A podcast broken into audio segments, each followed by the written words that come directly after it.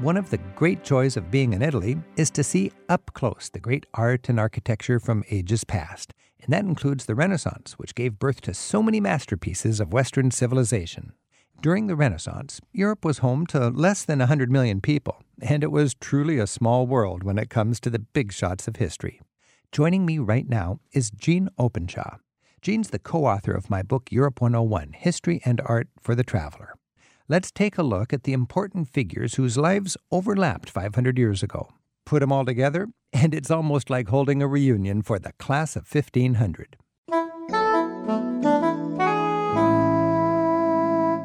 Imagine if Michelangelo, Leonardo, and Henry VIII all went to the same high school. Gene, think about it. All these guys, it's like we're cultural superstars. They're living at about the same time, and, and that all related to the Renaissance a single Renaissance generation, more or less, all of them living around the year 1500.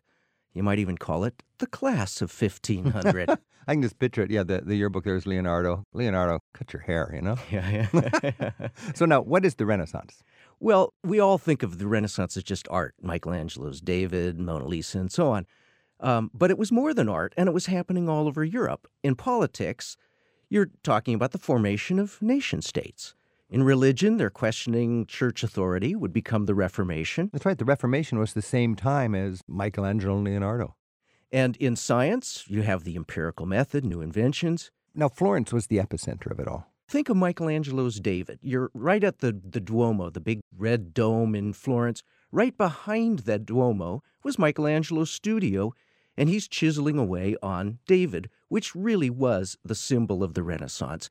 Everything started in Florence in the 1400s and then spread through Europe in the 1500s. Okay, so so around 1500, let's just say that's the the general pinnacle of all this action. In the same time in London, you got Henry VIII and all the all the changes that Henry VIII was bringing England. And Henry VIII was considered, you know, we think of as this guy as an old, fat, pus-ridden, paranoid old man, but in the early 1500s, he was the perfect Renaissance man.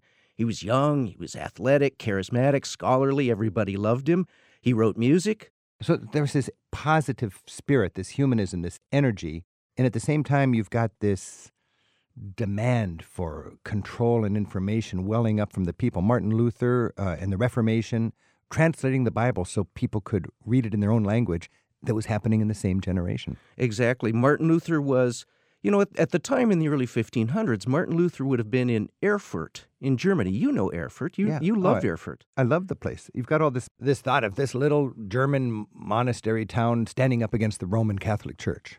And eventually, he would go on and pound his the nails in the Wittenberg church door and stand up to the Pope in Rome. And at the same time, Columbus is well, all these guys, Magellan, Columbus, and so on, Vasco da Gama, same generation figuring out that there's more to the world than Europe. The age of discovery, people bringing in new plants, new animals, new customs. So now all of these things were happening at the same generation. Was there an awareness? Did these guys how did they connect with each other? Some of them knew each other or corresponded, but they were all connected. You know, they, they talk about six degrees of separation. yeah. You know, you could have a six degrees of separation that okay, connects. C- connect me. Like, uh, let's go from Michelangelo from Michelangelo to Martin Luther. Michelangelo to Martin Luther. They never met, but uh, follow me here. Okay, so Michelangelo knew Leonardo da Vinci. Uh-huh. They both were Florentines. They competed in a painting contest. Leonardo was a musician. He played in parties for none other than Lorenzo the Magnificent, the ruler of Florence. Uh-huh. And Lorenzo, his son was a pope. So Lorenzo's son grew up to be Pope Leo X. And Leo X had to deal with radicals like Martin Luther. So there you got a connection right there. But there's more. You know, Leo X dealt with Martin Luther. He also dealt with the Florentine Niccolo Machiavelli. Okay, so you're talking about how this was an age of more than just art. You have like Machiavellian politics, the ends justify the means, all this hardball stuff. And I know Henry VIII, from the same time, he was a fan of Machiavelli. He did. Henry VIII considered himself a scholar. He liked Machiavelli. He also was into religion. Henry VIII actually wrote a treatise condemning the heresies of Martin Luther. and Martin Luther was friends with artists like the painter Albrecht Dürer. And Dürer, his works were admired by Pope Leo X, the very man who had grown up with Michelangelo, who had corresponded with Henry VIII, and who excommunicated Martin Luther. Martin Luther. God, there's like 80 million people in Europe back then in the year 1500. But it was a small world. Oh, man. It's always good to remember that a little art and a little history can add a whole dimension to our travels. Thanks a lot, Gene. Thank you. Rick Steves has spent a third of his adult life in Europe researching and writing guidebooks. His classic, Europe Through the Back Door, teaches the skills of smart travel.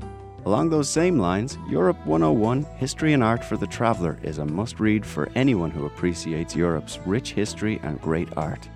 To learn more about Rick's books, visit the travel store at ricksteves.com.